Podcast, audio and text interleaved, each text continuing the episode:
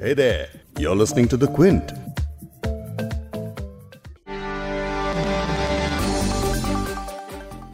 Virus के मामलों को लेकर महाराष्ट्र के बाद दिल्ली में लग रहा था कि सिलसिला कई लाख मामलों तक जाएगा। रोज़ाना कोरोना के नए मामलों का रिकॉर्ड टूट रहा था। लेकिन पिछले कुछ दिनों से दिल्ली में अचानक कोरोना की रफ्तार में कमी आई है। नए मामलों में उछाल का जो ट्रेंड चल पड़ा था, वो अब रुक चुका है। जिसके बाद अब सवाल उठ रहा है कि आखिर दिल्ली में अचानक जुलाई के आखिरी हफ्तों में ऐसा क्या हुआ जो बेलगाम कोरोना को काबू में किया जा रहा है? क्या दिल्ली अब कोरोना के खिलाफ हर्ड इम्यूनिटी की तरफ़ बढ़ रही है? या फिर टेस्टिंग स्ट्रैटेजी की वजह से संक्रमण का ठीक से पता नहीं लग पा रहा है? इन सभी सवालों पर आज इस पॉडकास्ट में बात करेंगे। क्विंट हिंदी पर आप सुन रहे हैं बिग स्टोरी हिंदी। मैं हूँ फबीहा सैयद। कहा जा रहा है कि भारत का कोरोना मैप लगातार बदल रहा है। यानी दिल्ली और मुंबई, जहाँ पर कोरोना का सबसे ज़्यादा कहर दिख रहा था और सबसे ज़्यादा हॉटस्पॉट्स थे, वहाँ कोरोना की रफ्तार धीमी पड़ गई है। लेकिन भारत के करीब आधे जिलों में ये वायरस पहुँच चुका है। इनमें से कई ज़िले उन छोटे शहरों या कस्बों में हैं, जहाँ पर हेल्थ केयर शहरों के मुकाबले काफ़ी कमज़ोर है। सोचिए, वहाँ मामले अगर बढ़ने लगे तो क्या होगा? बेड की कमी, हॉस्पिटल की मारामारी वगैरह। ये विषय एक अलग पॉडकास्ट का है कि अंदरूनी भारत में हेल्थ केयर किसी महामारी के लिए तैयार कैसे हो सकता है। लेकिन आज बात हो रही है बेड की कमी जैसे हेल्थ इंफ्रास्ट्रक्चर से जुड़ी परेशानियों को झेल चुकी दिल्ली की, जहाँ अब कहा जा रहा है कि मामले कम आ रहे हैं। यानी दिल्ली का पीक शायद गुजर चुका है। हालाँकि एक्सपर्ट्स कहते हैं कि नए मामलों में गिरावट की दो वजह हो सकती हैं।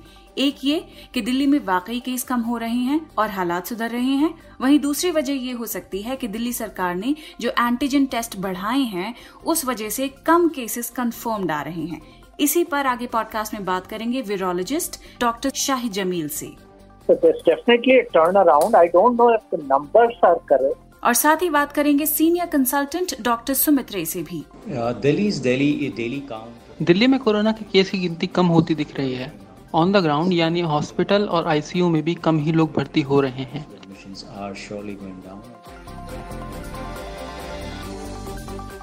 20 जुलाई से 26 जुलाई तक दिल्ली में कोरोना के रोज़ाना हज़ार से ज़्यादा नए मामलों की पुष्टि हुई है। सिवाय 20 जुलाई को जब कोरोना के इस महीने सबसे कम नए केसेस कंफर्म्ड हुए थे। उस दिन सिर्फ़ नौ सौ चौवन नए केसेस आए थे। दिल्ली में जुलाई के तीसरे हफ़्ते, यानी 13 जुलाई से 19 जुलाई के बीच 1200 से 1600 नए मामले रोज़ाना कंफर्म होते थे। जुलाई के चौथे हफ़्ते, यानी 20 जुलाई से 26 जुलाई के बीच कोरोना के नए मामले 950 से 1350 के बीच ही रहे। ये जून के आखिरी हफ़्ते की तुलना में आधे से भी कम है, जब हर दिन औसतन 3000 से अधिक केसेस कंफर्म हो रहे थे। कोरोना के खिलाफ लड़ाई में दिल्ली सरकार अपनी पीठ थपथपा रही है। इकोनॉमिक टाइम्स को दिए इंटरव्यू में दिल्ली के सीएम अरविंद केजरीवाल ने कहा है कि दिल्ली हर्ड इम्यूनिटी की ओर बढ़ रही है और उनके अनुसार दिल्ली की कम से कम एक तिहाई आबादी में कोरोना वायरस के खिलाफ एंटीबॉडी डेवलप हो चुकी है। ये सुनकर ज़रूर लग रहा होगा कि काफ़ी खुशी वाली खबर है। लेकिन हाल ही में ministry of health and family welfare ने सीरोलॉजिकल सर्वे कराया था, जिसके बारे में सुनकर आप और सोच में पड़ जाएँगे। 27 जून से 10 जुलाई के बीच ये स्टडी की गई थी, जिसमें इक्कीस हज़ार तीन सौ सतासी सैंपल्स इकट्ठे हुए थे। रिज़ल्ट के मुताबिक दिल्ली में पहले ही से 23 प्रतिशत लोगों में कोरोना की एंटीबॉडीज मौजूद हैं। इनमें ज़्यादातर लोगों ने कभी सिम्टम्स दिखाए ही नहीं, यानी इन लोगों को कभी न कभी संक्रमण हुआ होगा और उनके शरीर ने कोरोना वायरस के खिलाफ एंटीबॉडीज बनाई होंगी इसी सर्वे का हवाला देते हुए कोर्ट ने दिल्ली सरकार से पूछा है कि जब इतने सारे लोगों में पहले से एंटीबॉडीज हैं तो आपके नए मामले कम कैसे आ रहे हैं इसके लिए कोर्ट ने दिल्ली सरकार की टेस्टिंग स्ट्रैटेजी पर सवाल उठाया कि आरटीपीसीआर टेस्ट टेस्ट के बजाय ज़्यादा से ज़्यादा रैपिड एंटीजन टेस्ट कराने की वजह से ये सब हुआ है। इसके बारे में हमने बात की senior consultant doctor Sumit Ray से। दिल्ली में कोरोना के केस की गिनती कम होती दिख रही है। ऑन द ग्राउंड यानी हॉस्पिटल और आईसीयू में भी कम ही लोग भर्ती हो रहे हैं। एविडेंस तो यही बताता है, लेकिन सवाल यह है कि क्या नंबर वाकई वो ही है जो सरकार बता रही है? यानी कि 600 प्रतिदिन। हो सकता है कि ये नंबर एकदम एग्जैक्ट ना हो, क्योंकि आरटीपीसीआर के बजाय एंटीजन टेस्ट किया जा रहा है। लेकिन फैक्ट ये ही है कि कमी तो है। इसके पीछे की वजह समझने के लिए दुनिया में जैसा पैटर्न चल रहा है इस वायरस का, वो समझना ज़रूरी है। न्यूयॉर्क जैसे शहरों को देखिए, ऐसी अर्बन जगहों पर कोविड केसेस में पीक 10 से 12 हफ्तों तक देखी गई और उसके बाद केसेस दूसरी जगहों पर बढ़ने शुरू होने लगते हैं। भारत के शहरों में भी वो ही हुआ। आठ से बारह हफ्तों का पीक दिखा और दिल्ली में एग्जैक्टली यही पैटर्न दिखा है। और अगर हम सीरो पॉजिटिविटी रेट देखें, जो तेईस है, वो बिल्कुल न्यूयॉर्क सिटी के बराबर है, जो करीब इक्कीस तक था। तो अगर हम तेईस परसेंट का सीरो पॉजिटिविटी रेट देखते हैं तो इसका मतलब होता है कि बीमारी उस जगह पर कम हो रही है और ये चीज़ इस बात को और मज़बूत कर देती है कि शायद हम हर्ड इम्यूनिटी की तरफ़ बढ़ चुके हैं। और अगर आप सीरो पॉजिटिविटी देखेंगे तो दिल्ली में पैंतालीस लाख लोग हैं जो इन्फेक्टेड हो चुके हैं और जो केस पकड़ में आ पाए हैं वो है एक लाख तीस हज़ार के करीब। आपको बता दें कि एंटीजन टेस्ट और आरटीपीसीआर टेस्ट में बहुत फ़र्क है। एंटीजन टेस्ट साढ़े चार सौ रुपए में हो जाता है और रिज़ल्ट भी आधे घंटे में आ जाता है। वहीं आरटीपीसीआर जो ज़्यादा मान्यता रखता है और जिसकी कीमत अलग अलग राज्यों में तय की गई है, दिल्ली में ये टेस्ट चौबीस सौ रुपए में होता है। इसका रिज़ल्ट भी आठ से बारह घंटे के बीच में आ जाता है और ज़्यादा सटीक भी होता है। ये तो बात हो गई टेस्ट स्ट्रैटेजी पर शक की लेकिन हर्ड इम्यूनिटी इस पर दिल्ली सरकार पॉजिटिव दिख रही है लेकिन एक्सपर्ट्स बता रहे हैं कि सोचना खतरनाक है। सुनिए वीरोलॉजिस्ट डॉक्टर शाहिद जमील को। डॉक्टर जमील कह रहे हैं कि चीज़ें बेहतर हो रही हैं।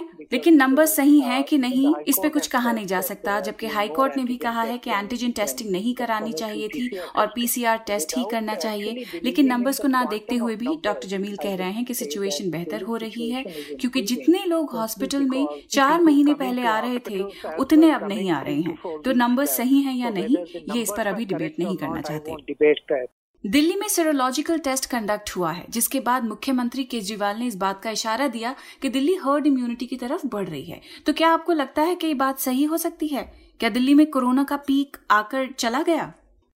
Firstly, towards herd immunity is doctor Jameel ये कह रहे हैं कि ये कहना कि हम हर्ड इम्यूनिटी की तरफ़ बढ़ रहे हैं ये एक बहुत ही उलझा हुआ स्टेटमेंट है क्योंकि ये कहने का मतलब है कि हम सब मौत की तरफ़ बढ़ रहे हैं वैसे इंसान हर साल जब उम्र का एक साल पूरा करता है तो वो मौत की तरफ़ बढ़ ही रहा होता है। लेकिन इसका मतलब ये नहीं होता कि हम कल ही मर जाएँगे। हम हर्ड इम्यूनिटी की तरफ़ तो बढ़ ही रहे हैं लेकिन ये नहीं जानते कि कितनी प्रतिशत जनसंख्या में ये इम्यूनिटी है। किसी ने अभी तक बताया नहीं कि ये संख्या तीस प्रतिशत है चालीस प्रतिशत है, साठ या नब्बे प्रतिशत है। अगर एक प्रतिशत पॉपुलेशन इन्फेक्टेड है और ये नंबर अगर दो प्रतिशत हो जाए तो इसका मतलब है आप हर्ड इम्यूनिटी की तरफ़ वाकई बढ़ रहे हैं। लेकिन हम अभी कितनी दूर हैं, ये नहीं पता हमें। तो ये कहना एक आधा अधूरा स्टेटमेंट है, लेकिन हम पर से खतरा अभी एकदम नहीं टला। अगर लोग हर्ड इम्यूनिटी के बारे में सोचकर बेफिक्र हो जाएँगे तो वो बहुत खतरनाक होगा। तो इससे हम क्या मतलब निकालें? क्या पीक अभी खत्म हो गया है और वापस आएगा? डॉक्टर जमील ये भी कह रहे हैं कि जो पीक है वो बिल्कुल वापस आ सकता है। केरल में देखा है कैसे वहाँ भी अब केसेस आने शुरू हो गए हैं और वो अपनी तीसरी पीक की ओर बढ़ रहा है। दो दिन ऐसे भी वहाँ गुजरे हैं जब एक भी केस नहीं आया। फिर वहाँ फ़्लाइट शुरू हो गई। लोग आने लगे इससे इन्फेक्शन भी वापस आ गया। लोग शादियाँ अटेंड करने लगे धार्मिक स्थलों पर जाने लगे। पहले जैसी स्थिति हो गई इन्फेक्शन की तो बिल्कुल जो पीक है वो वापस ज़रूर आ सकता है So yes, of course they can come back. तो आपने एक्सपर्ट्स को सुन लिया है कि पीक अगर एक बारी आके चला जाए, यानी अगर अचानक से जो केसेस हैं वो कम होने शुरू हो जाए तो इसका मतलब ये हरगिज नहीं है कि इन्फेक्शन खत्म हो गया है या जो कोरोना वायरस है, उसका खतरा टल गया है। इस पॉडकास्ट के एडिटर हैं संतोष कुमार और इसे प्रोड्यूस किया है फबीहा सैयद ने। अगर आपको बिग स्टोरी सुनना पसंद है तो क्विंट हिंदी की वेबसाइट पर लॉग ऑन कीजिए और हमारे पॉडकास्ट सेक्शन का मज़ा लीजिए।